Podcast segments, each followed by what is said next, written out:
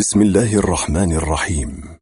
نرفع آيات العزاء لمقام صاحب العصر وولي الأمر عجل الله تعالى فرجه الشريف في مصاب جده سيد الشهداء عليه السلام. تحت سلسلة بعنوان عطاء مدرسة أهل البيت صلوات الله وسلامه عليهم.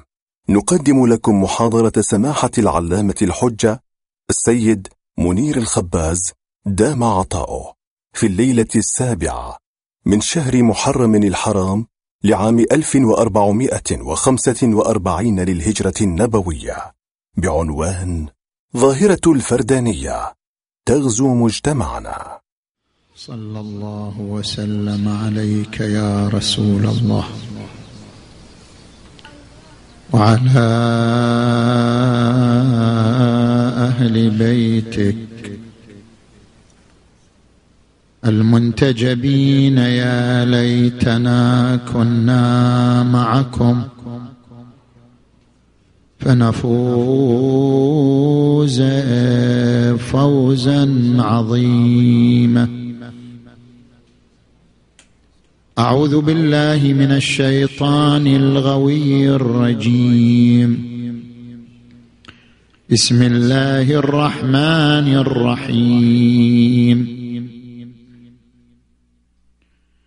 يا أيها الناس إنا خلقناكم من ذكر وأنثى وجعلناكم شعوبا وقبائل لتعارفوا. إن أكرمكم عند الله أتقاكم. آمنا بالله صدق الله العلي العظيم.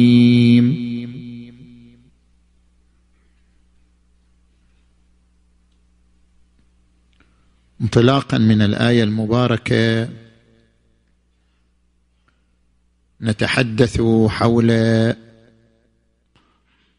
ظاهرة الفردانية. وفي حديثنا عن هذه الظاهرة نتناول محاور ثلاثة. في أصالة الروح الاجتماعية وفي فلسفة ظاهرة الفردانية ونقدها. وفي كون ظاهرة الفردانية بين العوامل والنتائج وطرق الوقاية. نجي الآن إلى المحور الأول. وهو حديثنا عن أصالة الروح الاجتماعية. وذلك من خلال عرض نقطتين.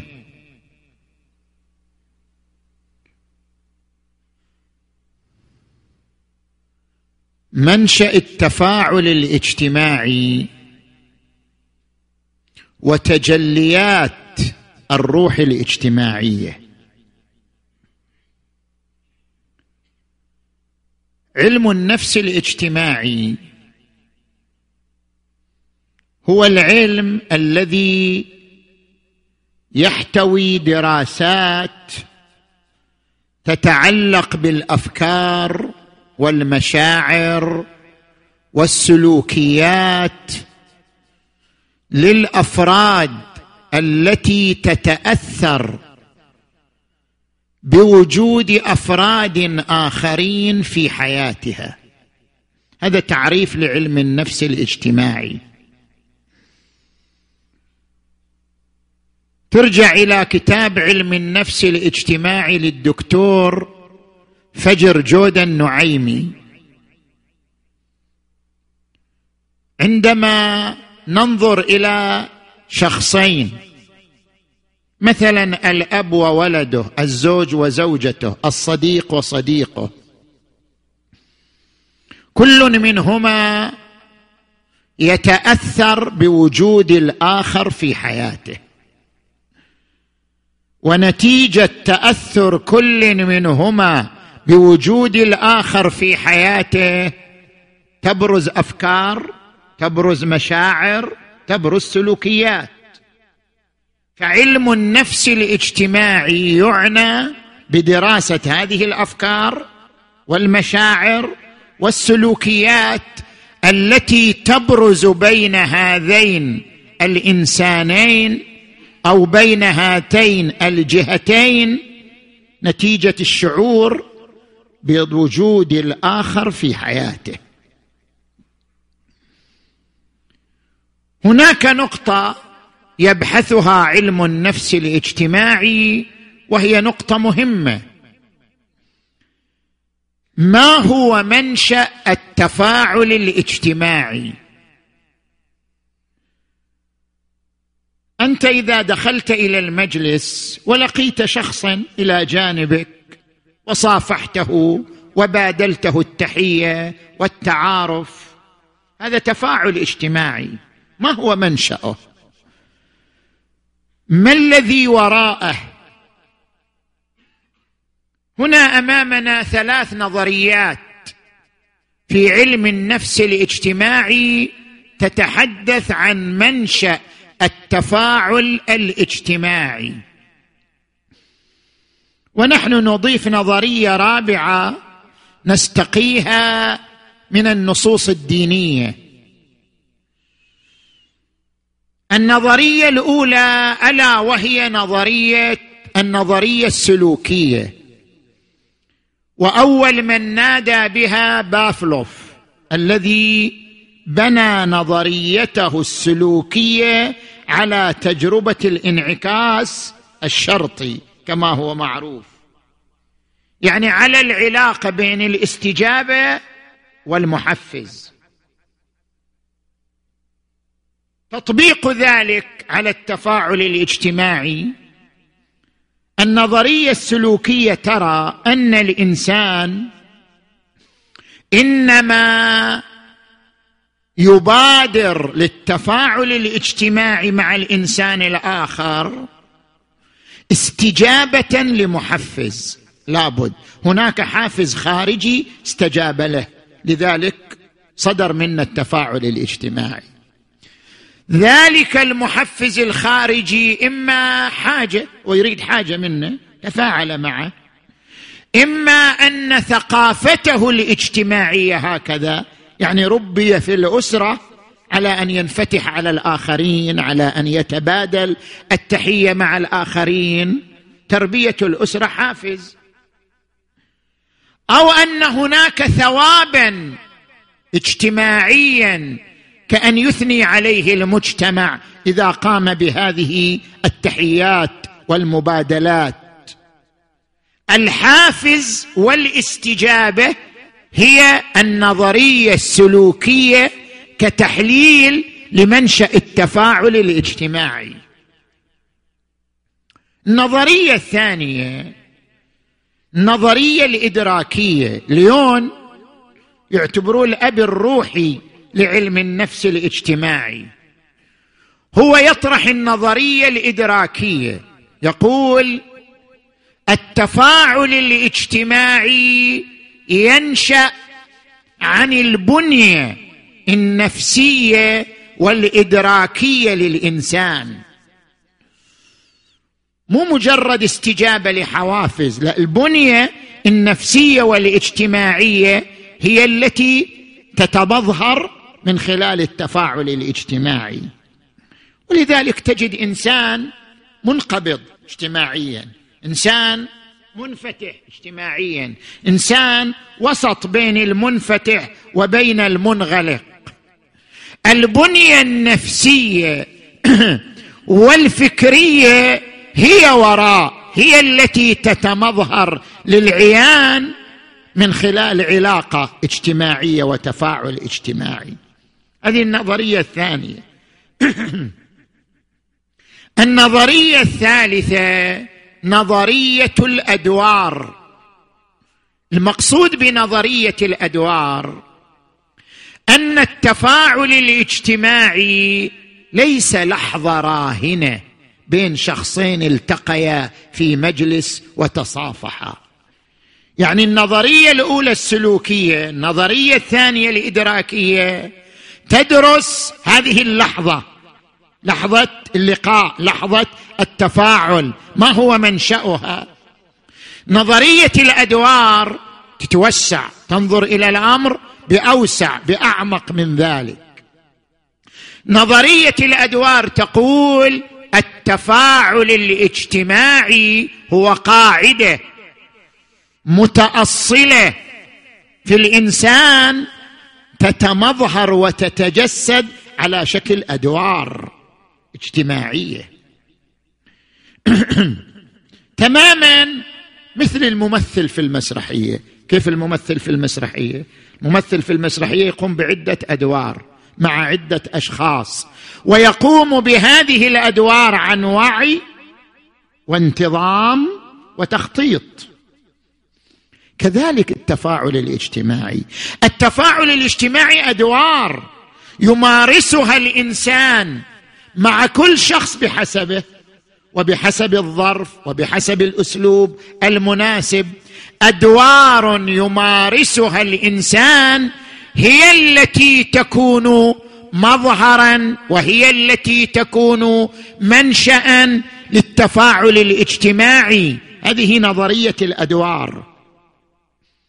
إحنا نضيف النظرية الرابعة ونعتقد أنها هي الأعمق وهي الأدق.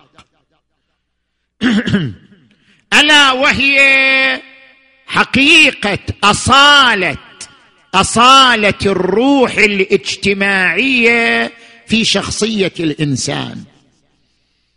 كيف يعني أصالة الروح الاجتماعية في شخصية الإنسان؟ يعني الإنسان خلق وعنده نزعة اجتماعية؟ نعم. إنسان خلق وهو يمتلك روح اجتماعية. وهذه الروح هي التي وراء تفاعلاته ولقاءاته وأدواره. الروح الاجتماعية المتأصلة في شخصيته. تقرأ للفيلسوف السوري ألا وهو ندرة زياجي إلى تحليل للروح الاجتماعية. يقول هناك عدة بنود لابد أن نركز عليها في تحليل الروح الاجتماعية. البند الأول فرق بين البعد الاجتماعي واجتماعية الإنسان. يعني لا تقل البعد الاجتماعي للإنسان قل اجتماعية الإنسان. الاجتماع ليس بعد الهيكل أو التفاعل الاجتماعي ليس بعد من أبعاد الإنسان مثل أي بعد آخر لا. الروح الاجتماعية هي جوهر شخصية الإنسان وليست بعد من أبعاده. الروح الاجتماعية هي قوام إنسانية الإنسان وليست بعدا من أبعاد إنسانيته أو بعدا من أبعاد شخصيته. هي قوامه هي جوهر وجوده. كما أنه لا يتصور دماغ بدون جسم. دماغ بدون جسم يعني شنو؟ كذلك لا يتصور إنسان بدون روح اجتماعية. الروح الاجتماعية قوام جوهر الإنسانية في الإنسان. هذا البند الأول. البند الثاني. لا تقل للإنسان أنه آخر. شنو يعني آخر؟ يقول الطرف الآخر. شنو يعني الطرف الآخر؟ إذا هو طرف آخر انت بعد طرف آخر له. يعني هو طرف آخر لك وانت طرف آخر له. ما في آخر وأول. إنما الإنسان الثاني جزء من وجودك وليس آخر. لولا الإنسان الثاني لما كان لك تفاعل اجتماعي. لولا وجود إنسان لما كان لك تفاعل اجتماعي لولا وجود إنسان لما كانت هناك أخلاق لولا وجود إنسان لما كانت هناك علاقات لولا وجود إنسان لما كانت هناك بنية اجتماعية. اذا المجتمع البنية التفاعل الأخلاق تحتاج إنسان وإنسان. فالإنسان الثاني عنصر لوجودك الإنساني لأن وجودك الإنساني متقوم بالروح الاجتماعية ولا تتمظهر. هذه الروح الاجتماعية إلا بالإنسان الثاني فهو ليس آخر بل هو جزء من وجوده نجي إلى البند الثالث. هناك أنا صغرى وهناك أنا كبرى. الأنا الصغرى هي الإحساس بالوجود المستقل. أنا أشعر أن لي وجود ولدي له وجود زوجتي لها وجود. الشعور بالوجود المستقل هذا أنا الصغرى. ليعبر عنها ديكارت وعي الذات. وعي الذات أنا أعي. أول فكرة تعيها في حياتك ما هي؟ وعيك لذاتك أنا أفكر إذا أنا موجود. أول فكرة يعيها الإنسان في حياته وعيه لذاته. وعي الذات. وعي الذات. هذا نسميه الأنا الصغرى. شعوري بأنا بوجودي. الأنا الكبرى. هي نحن. الانا الكبرى الشعور بالوجود الانساني الوسيع شعور بالوجود الانساني ذي المساحة الواسعة. فعندنا أنا صغرى وأنا كبرى. إذا طغت أنا الصغرى على أنا الكبرى. وويلاه وإذا طغت أنا الكبرى على أنا الصغرى تشكل التفاعل الاجتماعي.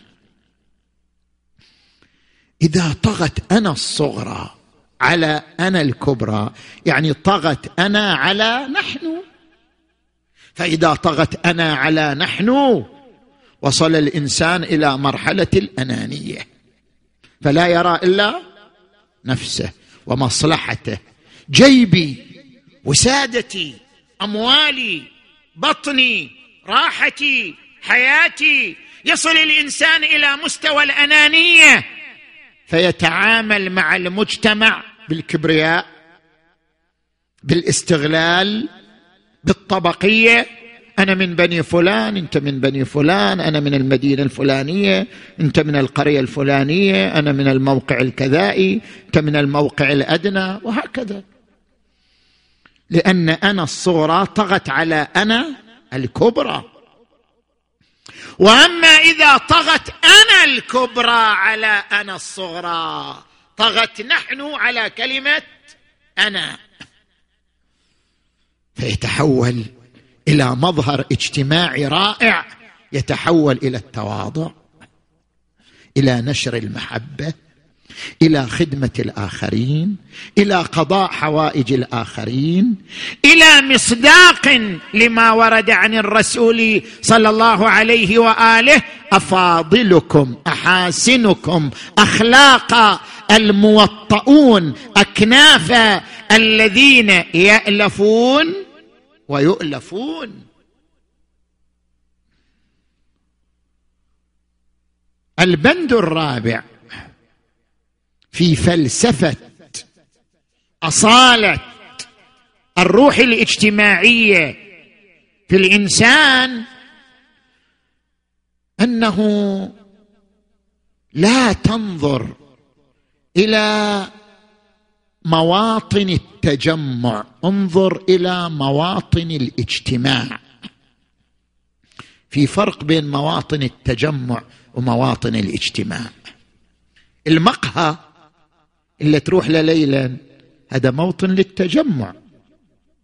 النادي اللي تروح حتى تلعب فقط هذا موطن للتجمع. الشركة اللي تروح أنت كموظف تشتغل ترجع هذا موطن للتجمع. موطن التجمع يعني اجتماع مجموعة من الأفراد لأداء غرض معين. مع السلامة. هذا مو وجود اجتماعي هذا مو تفاعل اجتماعي. عليك أن تحرص على موطن الاجتماع وليس موطن التجمع. موطن الاجتماع الموطن الذي يحصل فيه تفاعل وعلاقة حميمية. موطن الاجتماع هو المبرز لأصالة الروح الاجتماعية في شخصية الإنسان. العلاقة مع الأسرة العلاقة مع الصديق العلاقة مع الرحم العلاقة. وهكذا. هذا موطن الاجتماع. هذه الفلسفة التي ذكرها هي ما نستقيها من النصوص من الروايات الشريفة التي تؤكد أصالة الروح الاجتماعية في شخصية الإنسان. نجي إلى النقطة الثانية تجليات هذه الروح الاجتماعية. الدكتور محمود البستاني في كتابه دراسات في علم النفس الإسلامي في الجزء الأول يتعرض إلى بعض تجليات الروح الاجتماعية المستقاة من النصوص والروايات. التجلي الأول الانتماء الاجتماعي ثم التوافق الاجتماعي ثم الترابط الاجتماعي ثم التقدير الاجتماعي ثم الاعتزاز الاجتماعي. عندنا خمسه تجليات وكل واحد من التجليات يعالج حاجة أساسية في شخصية الإنسان. ترى البعد الاجتماعي بتعبير وإحنا رفضناه قلنا اجتماعية الإنسان. اجتماعية الإنسان هي تغذي حاجات أساسية في شخصية الإنسان. أولها الانتماء الاجتماعي. كنت تنتمي أنت؟ تنتمي أسرة تنتمي إلى قبيلة تنتمي إلى مجتمع يكون تنتمي إلى شيء. الانتماء إلى شيء. الانتماء الاجتماعي يشبع حاجتك إلى الأمن. كل واحد محتاج إلى الأمن أن يشعر بالأمن. الأمن النفسي وهو الاستقرار أو الأمن المادي أن يشعر بأنه محمي. نفسا عرضا مالا أنا محمي. الانتماء للمجتمع الانتماء للأسرة الانتماء للقبيلة يغذي الشعور بالأمن والحماية.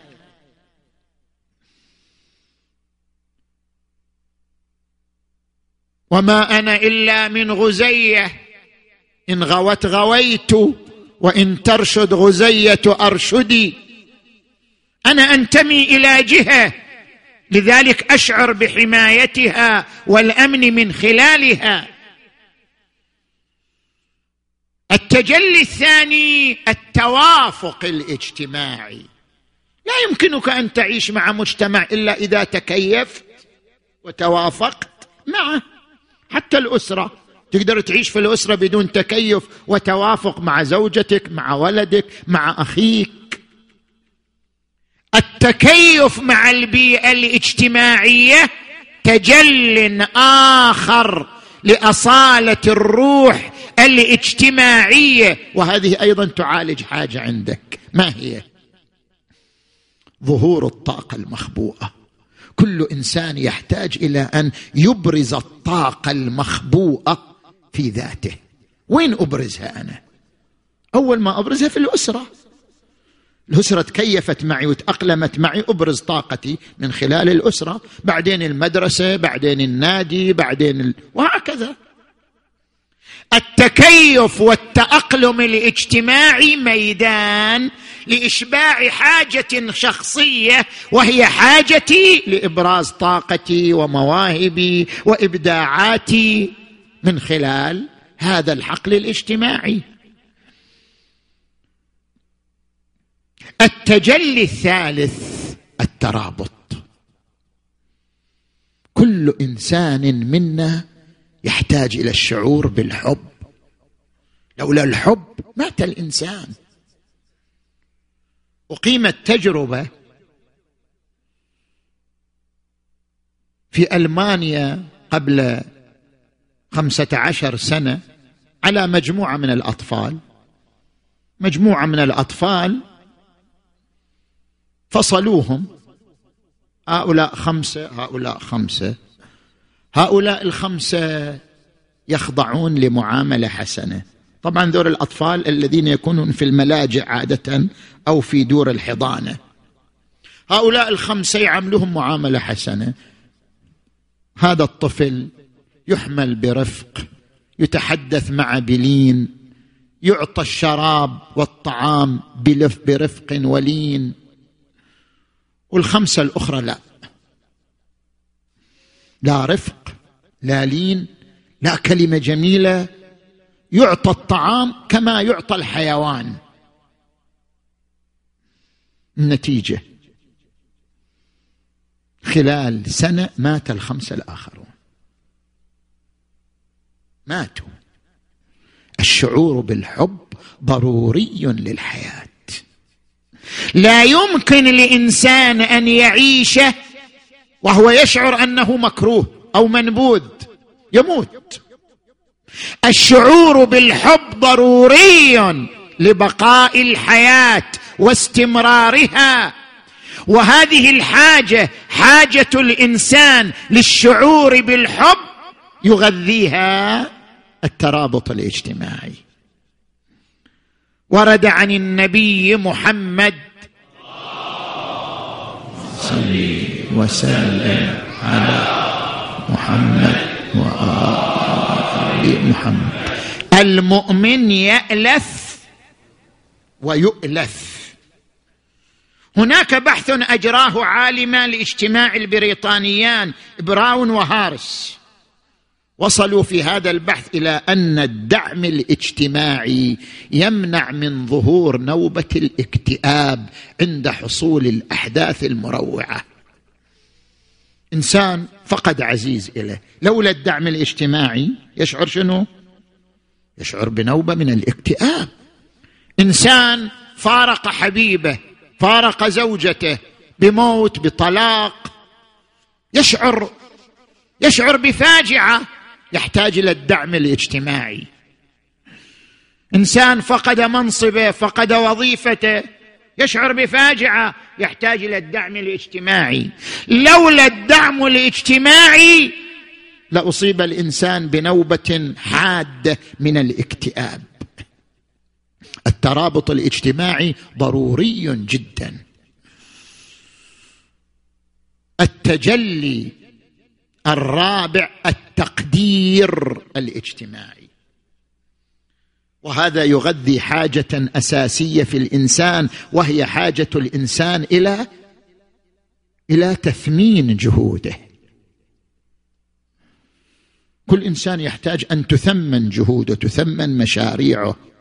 هذا إنسان عنده مشروع هذا إنسان عنده طاقة جبارة هذا إنسان عنده موهبة موهبة أدبية موهبة فنية موهبة عقلية كل حسب المواهب والطاقات.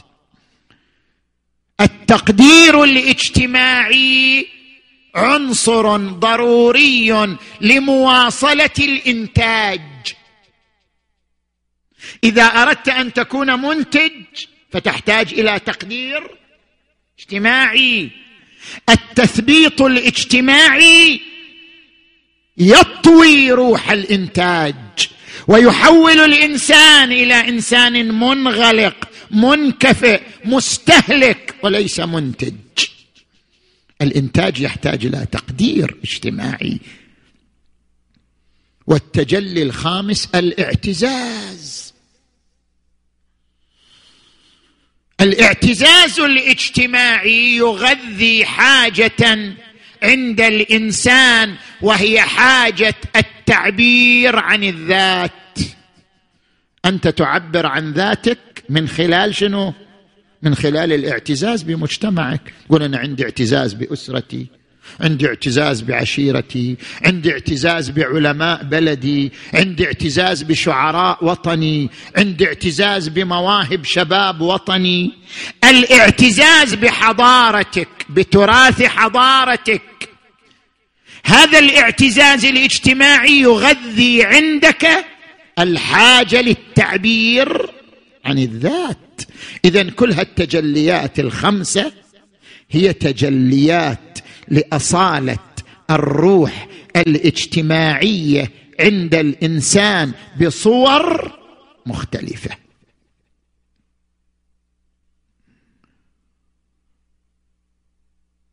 نحن الآن نأتي إلى المحور الثاني. في هذا المحور أسسنا أصالة الروح الاجتماعية. نجي إلى المحور الثاني الفردانية المقابلة للروح الاجتماعية.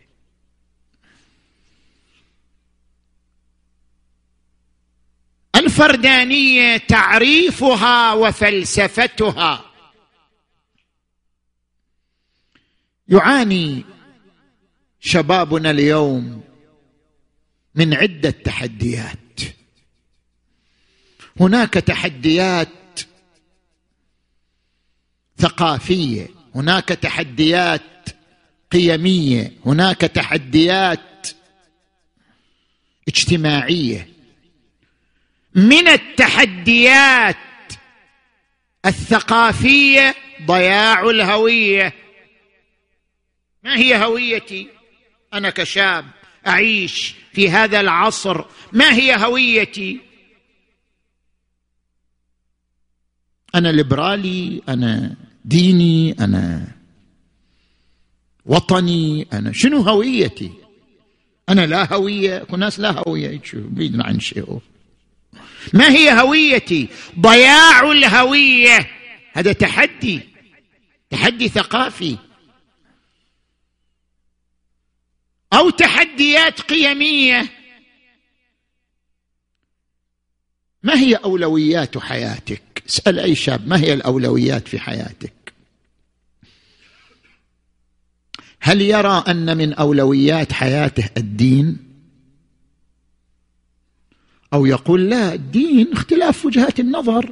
مش أولوية في حياتي. أنا متدين أو غير متدين مو أولوية في حياتي. اختلاف المتدين أو اللاديني اختلاف وجهات نظر مو ذو أولوية في حياتي. أو عندما نأتي إلى نسبية الأخلاق. يقول لك مو بالضرورة الصدق والأمانة دائما جميل حسب المبرر. لا في مبرر للصدق زين. لا في مبرر الكذب الكذب هو الزين. الخلق يتبع المبرر لأن المبرر يتبع الخلق. أو تجي إلى علاقات الشذوذ.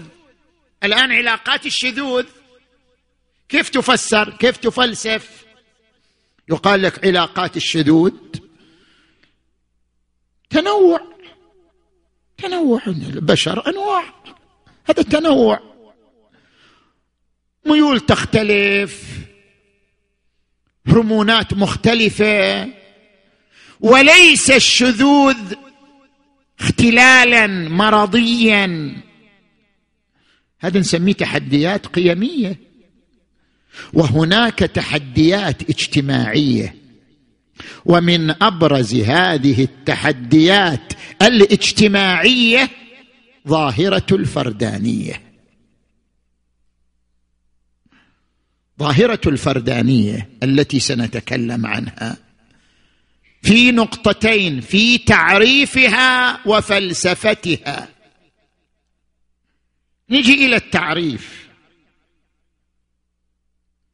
نحن لا نتكلم عن الفردانية الإيجابية. طبعا هناك فردانية بصورة إيجابية هناك فردانية بصورة سلبية. نحن لا نتكلم عن الفردانية بصورتها الإيجابية. تكلم عن الفردانية بصورتها السلبية.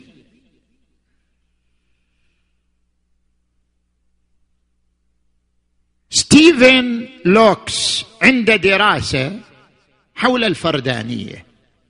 قال الفردانية في فرنسا رافقت التفكك الاجتماعي والأنانية.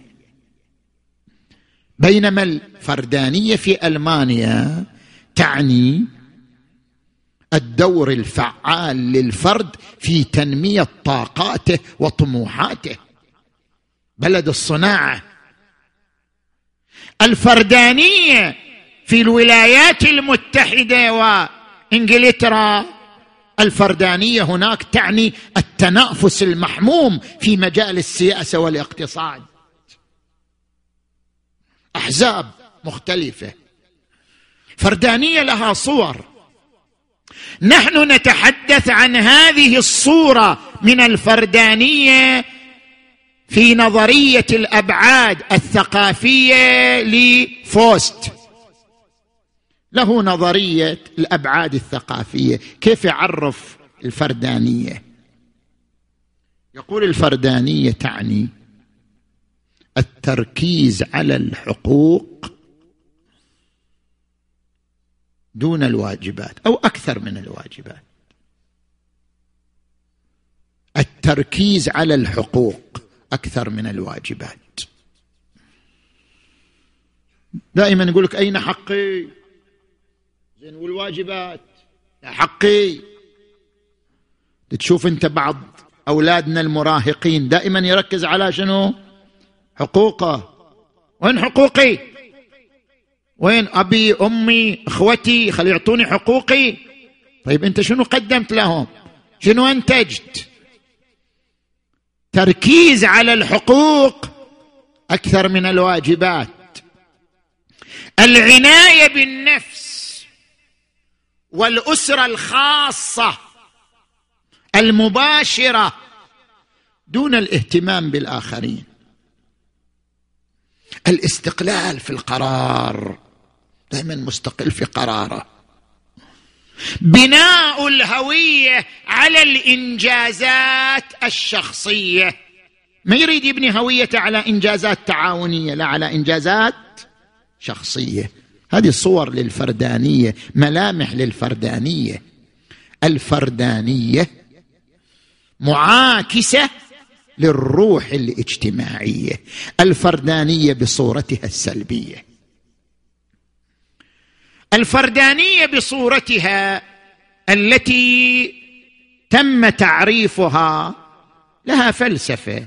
هي مو جاية عن فراغ. هي بالنتيجة ترجع إلى مفردة فلسفية محددة. لماذا تطرح ظاهرة الفردانية؟ هي ترجع إلى فلسفة معينة وهذه الفلسفة تعتمد على ركيزتين الحرية وبلوغ الإنسان إلى كماله. نجي إلى الركيزة الأولى الحرية.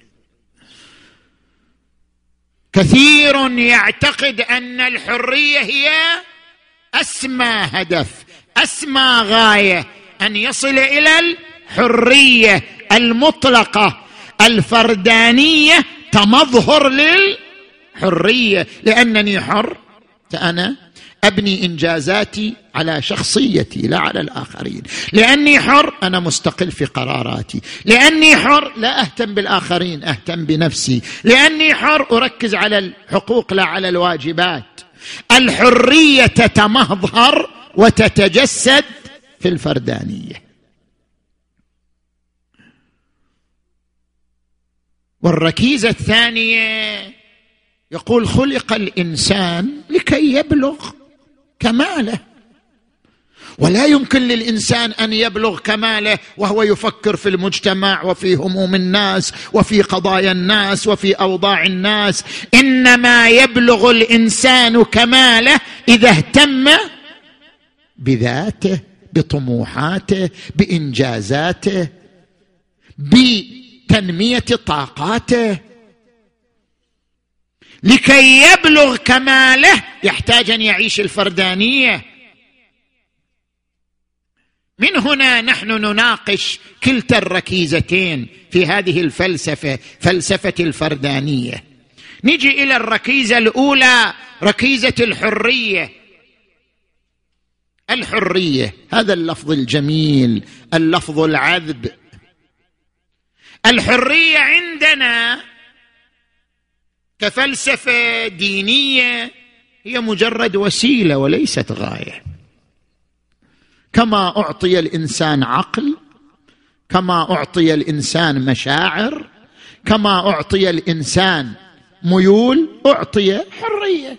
حرية ترى وسيلة العقل وسيلة مشاعر وسيلة الميول وسيلة. حرية أيضا هي الاختيار إما نعم وإما لا. هذه وسيلة من الوسائل وليست غاية. الحرية وسيلة لتحقيق التوازن بين نزعة الفرد ونزعة المجتمع. كل إنسان له نزعتان. نزعة إلى الداخل نزعة إلى الخارج نزعة إلى ذاته. فيصرخ أين ذاتي؟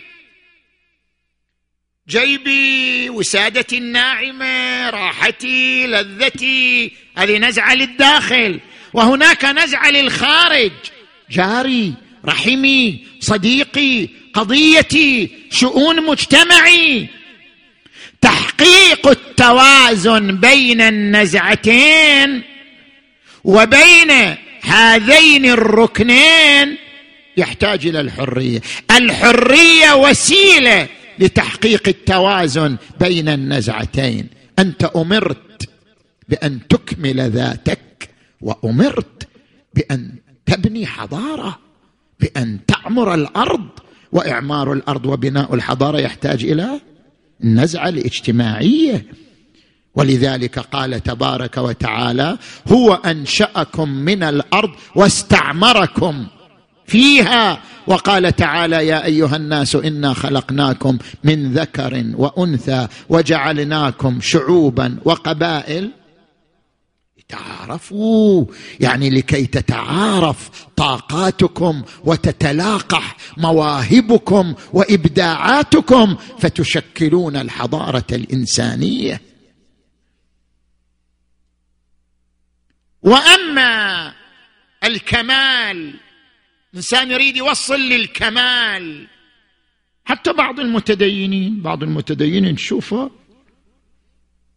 يركز على ذاته. مهم أنا الله قال في القرآن عليكم أنفسكم لا يضركم من ضل إذا اهتديتم. عليك من نفسك ما عليك شغل بفلان وعلان أنت عليك من نفسك أنت صير مهتدي. صلي وصوم وحج كل سنة تروح تزور الحسين وهي ما عليك من الآخرين. شنو شغلك بالآخرين؟ إذا الكمال هو أن تبني ذاتك. هذا خطأ. الكمال أن تثبت جدارتك على المستويين الفردي والإجتماعي. هنا المحك. هنا الكمال. الكمال أن تحمل روح المسؤولية في كلا الأمرين كما أنك مسؤول عن ذاتك وتنميتها وتحقيق طموحاتك. أنت مسؤول عن مجتمعك أنت مسؤول عن من حولك. ورد عن الرسول محمد وسلم على محمد كلكم راع وكلكم مسؤول عن رعيته. إنك مسؤول حتى عن البقاع والبهائم. ترى أنت مسؤول عن البيئة اللي تعيش فيها. تكون بيئة نظيفة بيئة نقية بيئة صحية. أنت مسؤول عنها. ومسؤول عن الحيوانات الأليفة التي تعيش معك. إنكم مسؤولون حتى عن البقاع والبهائم. وورد عن الإمام أمير المؤمنين علي عليه السلام اجعل نفسك ميزانا بينك وبين غيرك فأحبب لغيرك ما تحب لنفسك. واكره له ما تكره لها. زين انتهينا الآن من هذا المحور الثاني. فلسفة ظاهرة الفردانية بعد تعريف هذه الظاهرة. نجي الآن إلى المحور الأخير. الفردانية بين العوامل والنتائج وطرق الوقاية. ما هي عوامل ظاهرة الفردانية وما هي أسبابها؟ العامل الأول تراكم الأحداث. جاءت الشيوعية وصارت سجنا لطموحات الإنسان. وانتهت فهبت القومية. وصارت مبدا لحروب فاشلة غير محسوبة العواقب. وجاءت الأحزاب الإسلامية والدينية وصارت منشأ للتطرف والطائفية والاحتراب. ونتيجة لتراكم هذه الأحداث فقد الإنسان الثقة بالإيديولوجيات. وقال تعبنا من الإيديولوجيات. يوم قومية ويوم اشتراكية ويوم دينية. تعبنا من الإيديولوجيات. فانكفأ الإنسان على ذاته. وأصبح يفكر فقط في تحقيق طموحاته الشخصية لفقدان ثقته بالإيديولوجيات الأخرى. هذا سبب مهم في بروز ظاهرة الفردانية. العامل الثاني رياح الحداثة وما بعد الحداثة. هبت رياح الحداثة ورفعت شعار الشخصنة إلى ان بلغت بعناية الإنسان بشخصيته إلى حد تضاؤل الروح الاجتماعية والتمرد على الأسرة والعرف والمجتمع. وهبت رياح ما بعد الحداثة وهو ما يعبر عنه بالثورة الاستهلاكية وهو ما تجده اليوم هناك ثورة استهلاكية. العالم مشغول مشغول بسوق البورصة مشغول بالعالم الرقمي مشغول في كل لحظة بهذه الحياة. الثورة الاستهلاكية حررت الإنسان من المكان والزمان. أصبح لا مكان يحده لأنه يتعامل مع العالم كله. في كل لحظة هو يتعامل مع الأرقام على الشاشة. وحررت الإنسان من الزمان فليس الزمان هو الوقت المناسب. عندي وقت مناسب للنوم وعندي وقت مناسب للعمل وعندي وقت مناسب للقاء. ما صار في وقت مناسب الآن. صار الزمن كله مختصر في لحظة الربح. في لحظة الربح. وتحصيل الفائدة هو هذا الزمن. كله اختصر في هاللحظة. الثورة الاستهلاكية جعلت الإنسان مشغول طول وقته بالأرقام والأرباح والفوائد. فوصل المنطق الحقوق إلى المنطق الفرداني. وأن حقوق الإنسان تعني أن يكون الإنسان حرا مستقلا متفرغا لإنجاز طموحاته الشخصية. فصارت معاكسة بين ظاهرة الفردانية وبين هذه الروح الأصيلة في الإنسان ألا وهي الروح الاجتماعية. والسبب الثالث ألا وهو العالم الافتراضي. انشغل الإنسان بالعالم الافتراضي عن العالم الحقيقي. زوجة زوجته جنبه. أوعى. حولك زوجتك حولك أولادك. لا مشغول. مشغول بالعالم الافتراضي. انشغال الإنسان بالعالم الافتراضي جعله يستبدل الانتماء للعالم الحقيقي إلى الانتماء. للعالم الافتراضي جعله يعوض يعوض النهم العاطفي الذي يحصل عليه من خلال دفء الأسرة إلى أن يعوضه بكلمات منثورة ولقاءات على الشاشة ومن خلال السوشيال ميديا ووسائل التواصل. وهذا أثر على ترسيخ ظاهرة الفردانية عند الإنسان. شوف أغلب وقته هو مشغول لوحده لفرده. الآن كثير من أولادنا جالس بالغرفة أنت ما تدري هذا الولد شو يسوي؟ ما تدري عنه. معزول عن البيت كله. هو شاهد لوحده ينتقي ما يريد يتعامل مع من يريد يكلم من يريد يراسل من يريد. ما تدري عنه.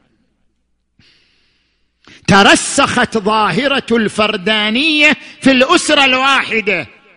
انت تزور بعض الأسر شوفهم كل واحد جالس. شنو؟ لوحده. لا سلام لا كلام. كل واحد جالس لوحده مشغول بنفسه.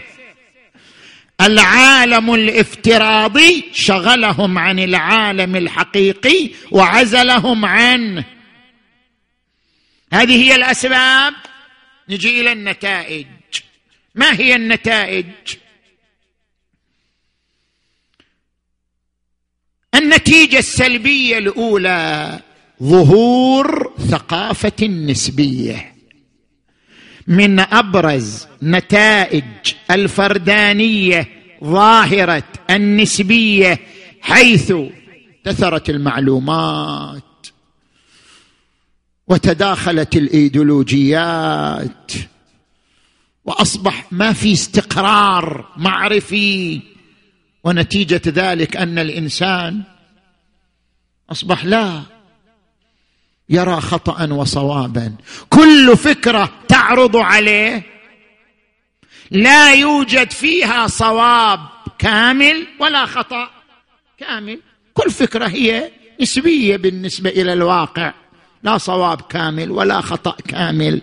نتيجة هذه النسبية ما في داعي للإنسان أن ينتمي إلى دين أو ينتمي إلى فكرة أو ينتمي إلى مجتمع لأن كل شيء ليس فيه صواب تام ولا خطأ تام. فلماذا ينتمي؟ اذا أصبح يهرب من الانتماء. لأنه لا يؤمن بوجود حقيقة مطلقة بل يؤمن بأن الأمور نسبية. والنتيجة الثانية أن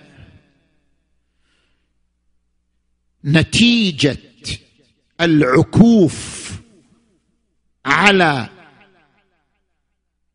العالم الافتراضي الجفاف العاطفي. وهذه مشكلة في الأسر موجودة أصبحت. نتيجة الانشغال عن الأسرة. استتب الجفاف العاطفي. بدأ الجفاف العاطفي يدب بين الزوج وزوجته لأن كل منهما مشغول بعالم آخر. بدأ الجفاف العاطفي ينتشر بين الأخ وأخته. بين الأخ وأخيه. لا يرون روابط عاطفية سميكة لانشغالهم بعوامل ولقاءات وعلاقات متناثرة متعددة. أدنى تبعات الانشغال بالعالم الافتراضي الجفاف العاطفي. وأدنى تبعات الانشغال بالعالم الافتراضي التسطيح المعرفي.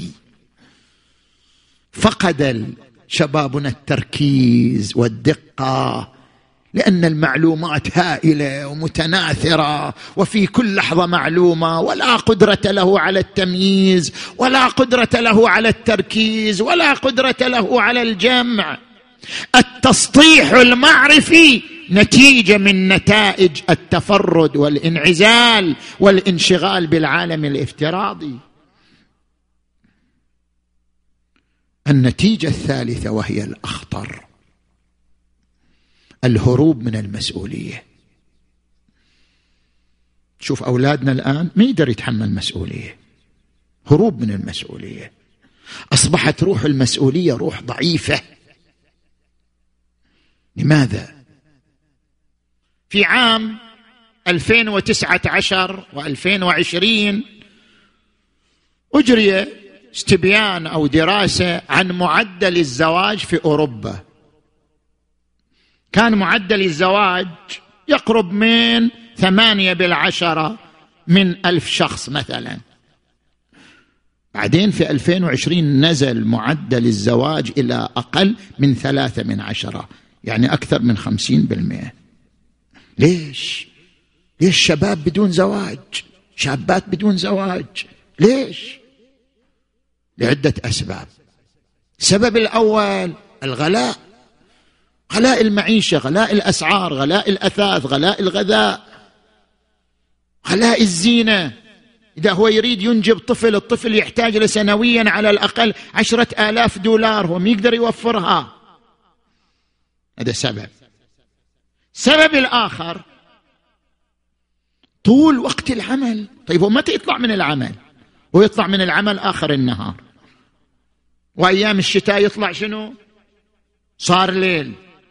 ما عنده وقت بعد لعائلة ولزوجة ولعلاقات. ما في وقت. خليه يروح يشرب له شوية.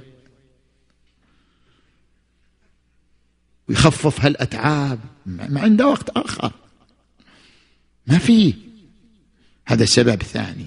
السبب الثالث حتى لو جعلت تسهيلات في مجال العمل ووفر للأطفال رعاية صحية مجانية مع ذلك في سبب ثالث. الرغبة في الهروب عن المسؤولية.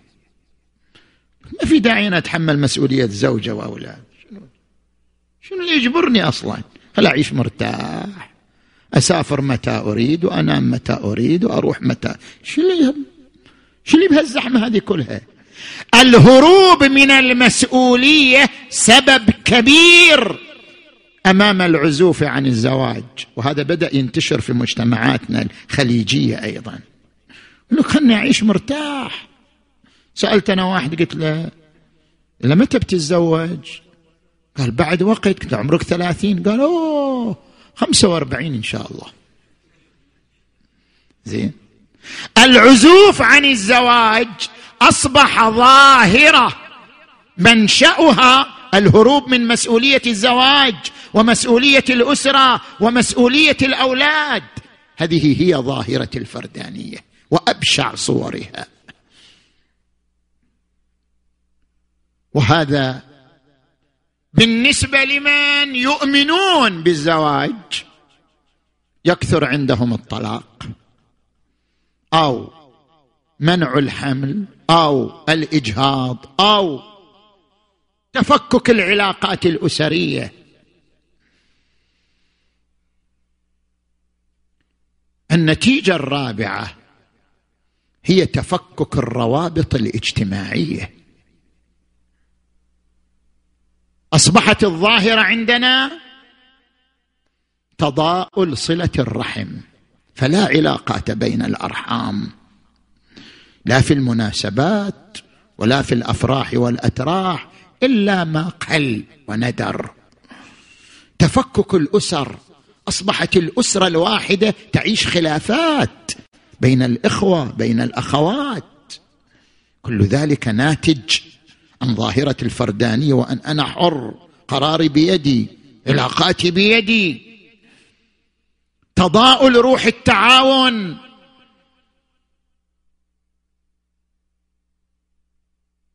إلحاق المسنين بدور العجزة. عدم وجود لغة التراحم. كل ذلك من تبعات هذه الظاهرة. التبعه الأخيرة المقيتة عدم الاهتمام بقضايا الأمة وبقضايا المجتمع.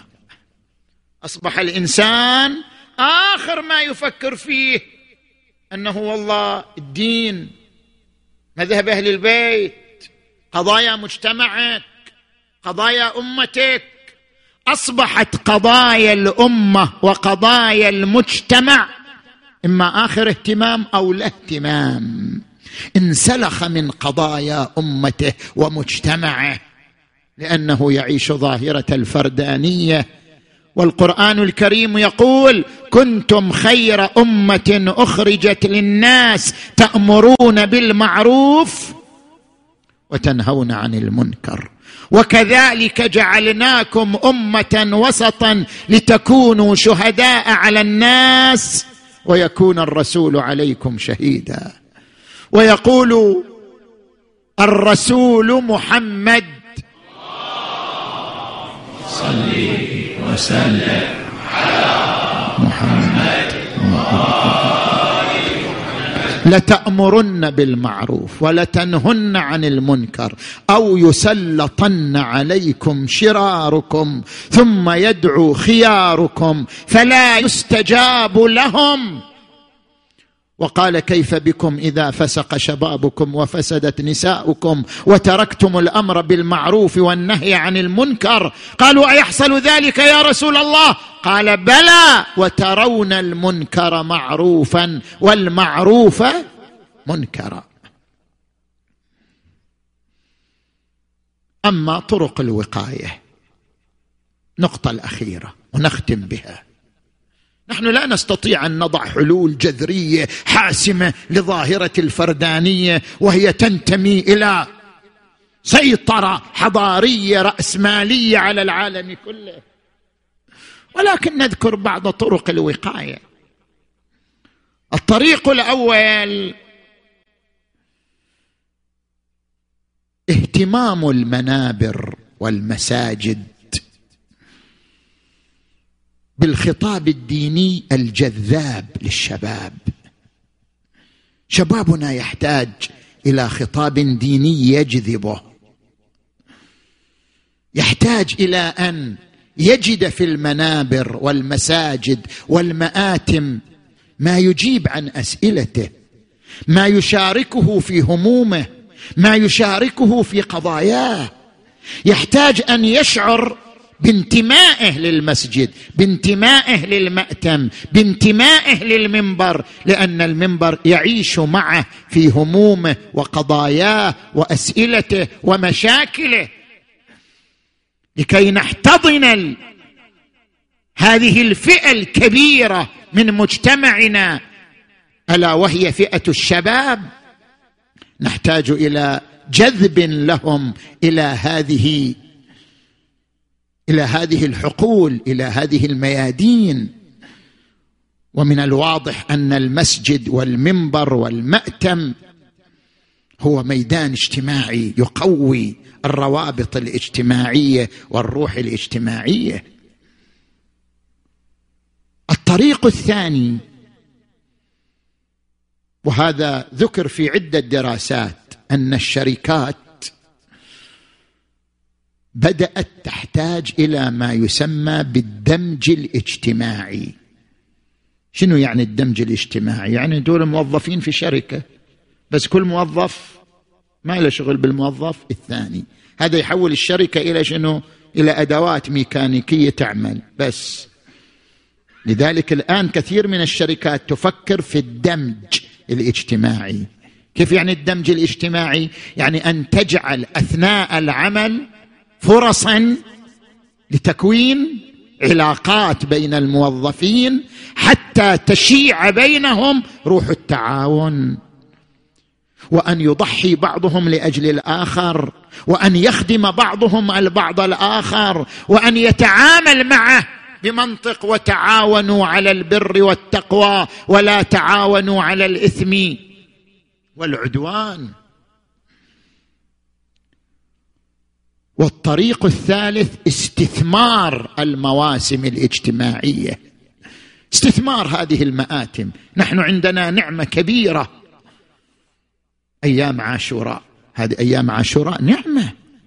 كما أن الحج نعمة أنعم الله بها على المسلمين. تقوي الروابط الاجتماعية. تجعل القلوب منفتحة على بعضها.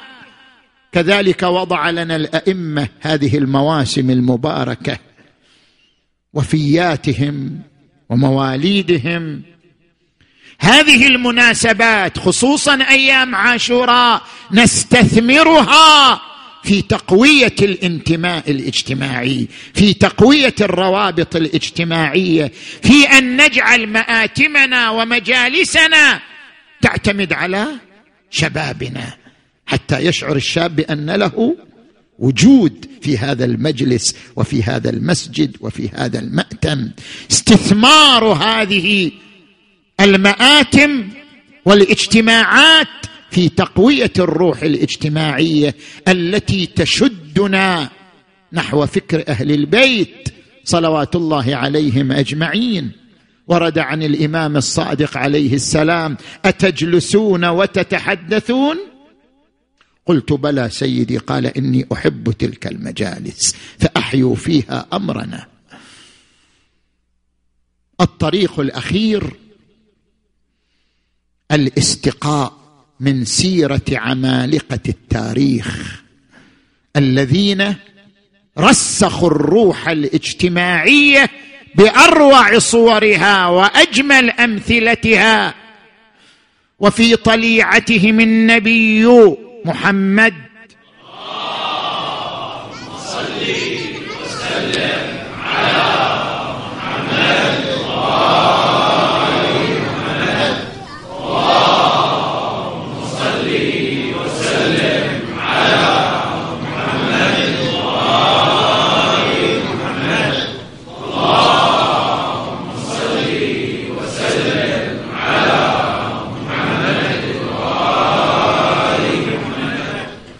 النبي صلى الله عليه وآله كان مظهرا للروح الاجتماعية وكان صلى الله عليه وآله يطوي يومه جوعا وبيده الثروات والأموال لأنه لا يدخر في بيته شيئا. وإنما هذه الثروات والأموال التي تصب على يده كلها للفقراء والمساكين وأبناء السبيل. النبي الأعظم يخرج مع أصحابه إلى سفر فيقول أحدهم علي ذبح الشاة ويقول الثاني علي سلخها ويقول الثالث علي طبخها ويقول النبي علي جمع الحطب. قالوا إنا نكفيك يا رسول الله. قال علمت ذلك. ولكني أكره أن أتميز عليكم.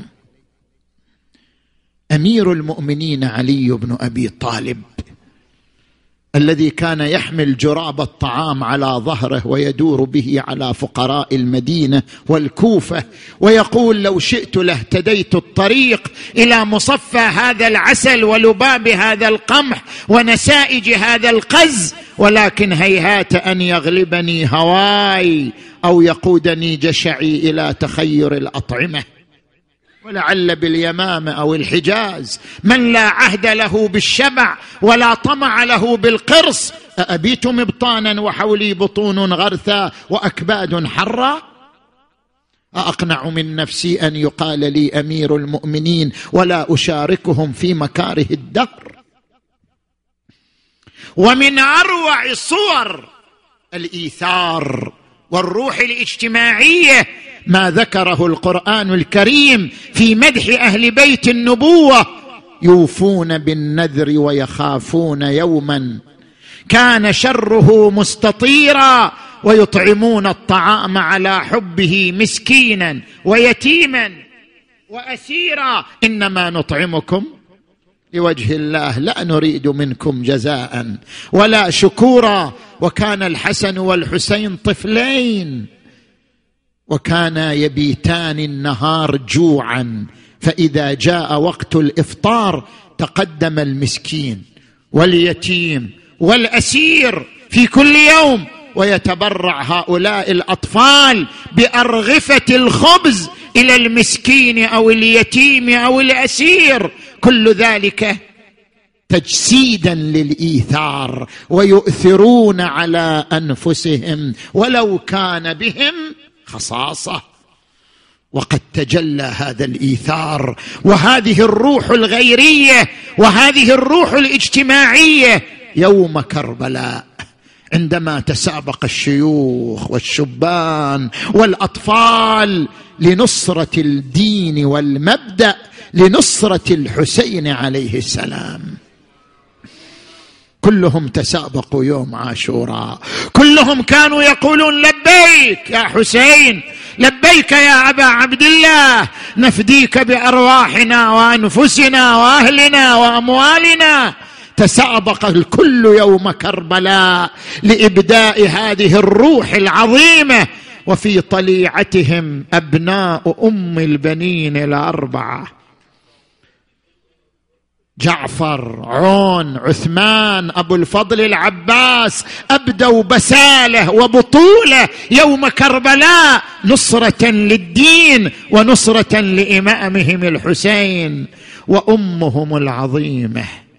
أم البنين ترى أم البنين عظيمة تقضى بها الحاجات. وسيلة يتوسل بها إلى الله في شفاء المرضى في قضاء في قضاء الحاجات في تفريج الكربات. أم البنين الأربعة. وما أدراك ما أم البنين؟ خلدها التاريخ لأنها ضحت بافلاذ كبدها وأولادها في سبيل مبدئها ودينها. الله أكبر هذه المرأة العظيمة. الليلة ليلة أبو فاضل ها. وليلة أم البنين الليلة. والليلة أم البنين ها. هي صاحبة المصيبة هي صاحبة الذكرى. لما رجع الركب الحسيني إلى المدينة قال زين العابدين لبشر بن حذلم ادخل المدينة. وانعى الحسين جاء بشر بن حذلم وقف بين بيوت بني هاشم ورفع صوته ينعى الحسين. إيش قال بشر بن حذلم ها؟ شي قال يا أهل يثرب لا مقام لكم بها. يا أهل يثرب لا مقام لكم بها. قتل الحسين فمدمعي وحسينا الجسم منه بكربلاء مضرج والرأس منه على القناة يدار. ما بقيت هاشمية ولا فاطمية إلا وخرجت. يقول بشر فرأيت امرأة معصبة الرأس. واقفة تنتظر ها كأنها تنتظر خبرا ها وصلت إليها قالت يا بشر أريد أن أسألك عن حبيبي. قلت من أنت؟ قالت أنا أم البنين الأربعة إيه أنت أمهم أم الشبان الأربعة. خذي الخبر مني. عظم الله لك الأجر في عثمان. قالت الخلف والبقاء في رأس الحسين. عظم الله لك الأجر في جعفر قالت الخلف والبقاء في رأس الحسين. عظم الله لك الأجر في عون قالت الخلف والبقاء في رأس الحسين. يا أم البنين ترى خبر مفجعها. عظم الله لك الأجر في أبي الفضل العباس. ترى هذا قمر العشيرة. قطعوا كفيه قالت لم أسألك عن أولادي. سألتك عن حبيبي الحسين. أخبرني عن الحسين. قال إذا خذي حجرا من الأرض والطمي على راسك. فلقد قتل الحسين.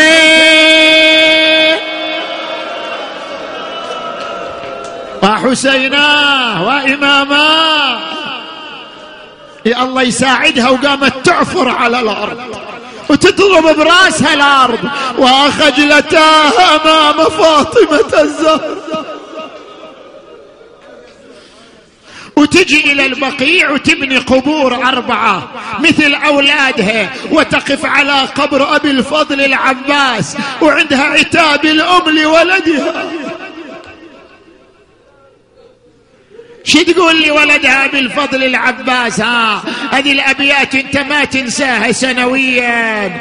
يقولون طبيت النهار وطلعت عطشان. ضامي وقلبك من لهيب العطش نيران ما صار مثلك يا ضياء عيني بالأخوة. ما حد فعل فعلك يا صنديد الرجاء. يقولون راسك يوم حطه بحجرة حسين. ذبت بالقاع تبكي يا ضي العين. ما يا ليت مثلك يا الولد ينذبح سبعي. ولا كان صدر ابن الرسول ترضه الخيل. ومصيبتا ولما صار يوم كربلاء أقبل أبو الفضل العباس إلى أخيه الحسين مستأذنا في المبارزة. قال أخي عباس كيف آذن لك في البراز؟ وأنت دعامة عسكري إذا ذهبت يؤول جمعي إلى الشتات وتنبعث عمارتي إلى الخراب. قال أخي حسين لقد ضاق صدري إني أسمع الأطفال ينادون العطش العطش. الظما الظما. ولقد دلع الرضيع لسانه على صدره من شدة العطش. فأذن لي في القتال. عظم الله أجوركم. فحينها أذن له. فلما أراد الشخوص ضمه إلى صدره. نادى أخي عباس في أمان الله. أخي عباس في داعة الله. خرجت العقيلة زينب وضمته إلى صدرها وقالت وأخاه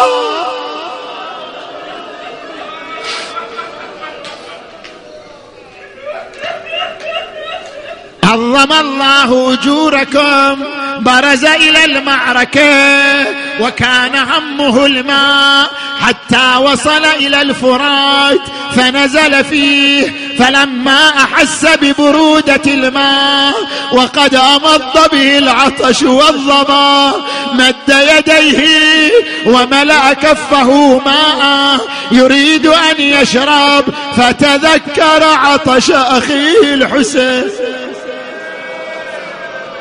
ورمى الماء من يده. إيه طاب الماء بس هيا سف طاب الماء بس هيا سف غرف غرف يراوي عطش. تذكر لأن أخوه حسين بحر وذاب الماي من جفة وتحس. شلون أشرب وأخويا أحسن؟ ويا ويا العطشان. شلون أشرب وأخويا أحسن؟ وساكنة والحرام وأطفال رضع وأظن قلبي العلي يشتعل نيره. وأظن عمري انقضى والأجل قص. رمى الماء من يده يا نفس من بعد الحسين هوني. وبعده لا كنت أو تكوني. هذا حسين وارد المنون. وتشربين بارد المعين. تالله ما هذه فعال ديني ولا فعال صادق اليقين. ملأ القربة خرج من الفرات. نحى نحو الخيام.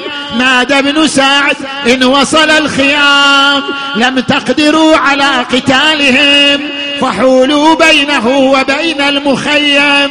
عظم الله أجوركم فاحتوشته الأعداء وصار مرمى للسهام والنبال وثارت الغبراء وحجزت بينه وبين الحسين. هذا وهو يزعر فيهم كالليث الغضبان والحسين يدافعهم. عظم الله أجوركم بينما هو يقاتلهم. جاء سهم فوقع في القربه وعراق ماءها فبكى أبو الفاضل وتذكر عطش الرضيع. ثم حمل على القوم حملة شديدة فاشتدوا عليه فحمل عليه لعين منهم ضربه بالسيف على يمينه. فقطعها وعباسا فحمل السيف بشماله. قال والله إن قطعتم يميني إني أحامي أبدا عن ديني وعن إمام صادق اليقين. فشد عليه لعين آخر. يا شيعة الحسين وضربه بالسيف على شماله. فقطعها فبينما هو واقف ترادفت السهام فوقع سهم في عينه وسهم في صدره وحمل عليه اللعين ضربه بعمود من حديد فوقع على ظهره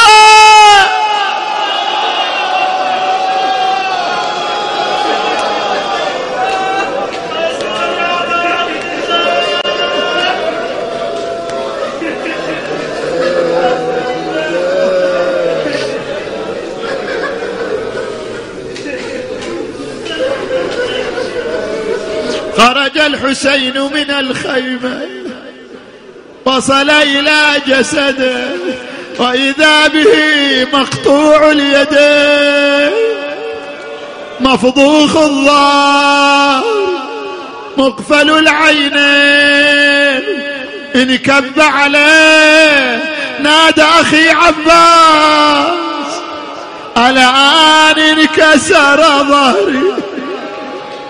الآن فلت شوكتي الآن شمت بي عدوي يا خويا انكسر ظهري ولا أقدر. يا خويا انكسر ظهري ولا أقدر. صرت مركز يا خويا الكل له. يا خويا استوحدوني بعدك القم ولا واحد علي اليوم ينغم.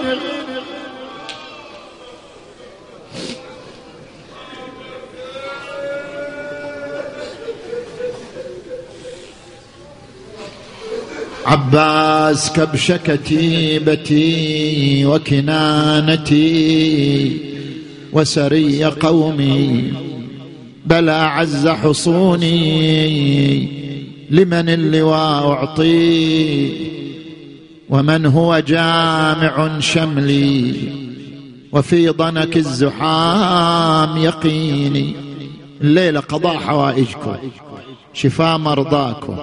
تفريج كرباتكم عند أبي الفضل العباس قاضي الحوائج وعند أمه أم البنين. كلكم ارفعوا أيديكم في هذه الليلة توسلا بأبي الفضل وأمه أم البنين. بسم الله الرحمن الرحيم. أمن يجيب المضطر إذا دعاه. ويكشف السوء أمن يجيب المضطر إذا دعاه ويكشف السوء أمن يجيب المضطر إذا دعاه ويكشف السوء أمن يجيب المضطر إذا دعاه ويكشف السوء أمن يجيب المضطر إذا دعاه ويكشف السوء صوت واحد عشر مرات. يا الله يا الله يا الله يا الله يا الله يا الله يا الله. يا الله يا الله يا الله. اللهم باسمك العظيم الأعظم الأعز الأجل الأكرم. يا الله. اللهم بحق أم البنين الأربعة وأولادها الشهداء بحق أبي الفضل العباس ساقي عطاشا كربلاء اللهم اشف مرضانا. ومرضى المؤمنين والمؤمنات خصوصا المرضى المنظورين يا الله. واقض حوائجنا وحوائج المؤمنين والمؤمنات. كل واحد صاحب حاجة يتصور حاجته في هذا الوقت. واقض حوائجنا وحوائج المؤمنين والمؤمنات. يا الله اللهم اغفر ذنوبنا واستر عيوبنا وكفر عنا سيئاتنا وتوفنا مع الأبرار. اللهم عجل فرج وليك وابن أوليائك واكتب له النصر والظفر واجعلنا من أنصاره وأعوانه. وإلى أرواح أموات المؤسسين والمؤمنين والمؤمنات الفاتحة تسبقها الصلوات.